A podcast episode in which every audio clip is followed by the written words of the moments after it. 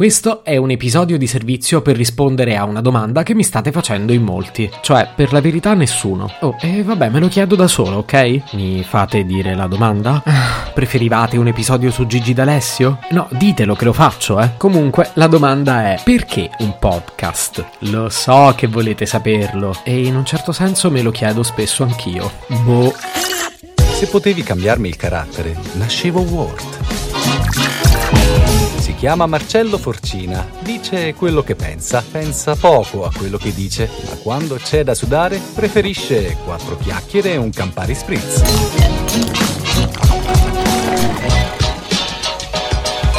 Io ho una sorta di feticismo per le liste per punti. Per questo, per rispondere alla domanda perché un podcast, ho buttato giù a caso, no, ho elencato consapevolmente, giuro, una decina di punti per cui valga la pena averne uno. 10 buoni motivi per avere un podcast. Bene, cominciamo col primo perché anche Diletta Leotta ha un podcast. A me sembra un buon motivo. Si chiama Fitness Confidential e in realtà è una marchettata per una merendina piuttosto famosa. Perciò se vi piacciono le merendine oppure Diletta Leotta dovete averne uno anche voi. Vabbè, questa non ha convinto nessuno, quindi passiamo al punto 2 perché il 2020 è l'anno dei podcast. Quindi se non ne hai uno sei out.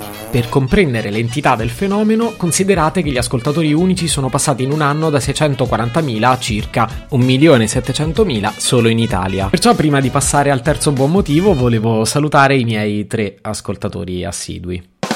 Il terzo punto della nostra lista è che aprire un canale YouTube è un pochino più impegnativo perché devi avere sempre i capelli puliti e sistemati e un armadio pieno zeppo di bei vestiti. Invece il podcast lo puoi registrare tranquillamente in mutande e infradito come me in questo momento e nessuno ti vede. Il quinto buon motivo è che registrare un podcast dà dignità a parlare da soli con se stessi. No, aspetta, in che senso? Nel senso che puoi farti le domande da solo e quando ti rispondi nessuno ti giudica pazzo. Secondo me un po' pazzo lo sembri. Vabbè, ma quanto sei polemico? Ti stai dando del polemico da solo, sai? Il sesto buon motivo è poter scegliere un argomento a caso e parlarne senza essere mai interrotto da nessuno. Cioè, ti senti potente perché nessuno può. Dicevo, ti senti potente perché Oh, e dai, basta? Il settimo buon motivo è un po' più filosofico. La voce crea intimità. L'intimità crea relazione. Ci sono pochissimi strumenti come la voce che ti permettono di entrare nella vita delle persone e creare dipendenza. In realtà non è vero perché se parliamo di dipendenza basterebbe un pacchetto di patatine fritte per ottenere lo stesso risultato.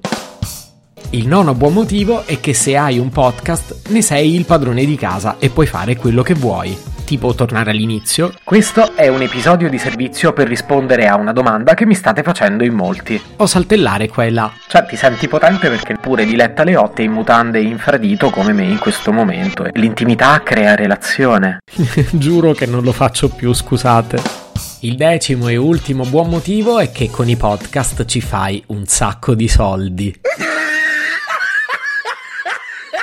Proprio non capisco questa lieve vena ironica. Sì, insomma, i soldi non ce li fai con un podcast. Qualcuno ci riesce, ma il successone non è proprio dietro l'angolo. Nel mio piccolo spero di avervi comunicato quanta allegria e felicità ci sia dietro la produzione di un podcast e soprattutto quanto ti renda speciale esserne il conduttore. Anche perché, undicesimo punto, non ve l'aspettavate questa bonus track? Oggi sono proprio generoso. Ebbene, l'undicesimo punto è che solo con un podcast puoi fare una lista di 10 punti, saltare sfacciatamente il numero 8 e uscirne bello bello senza che nessuno se ne accorga.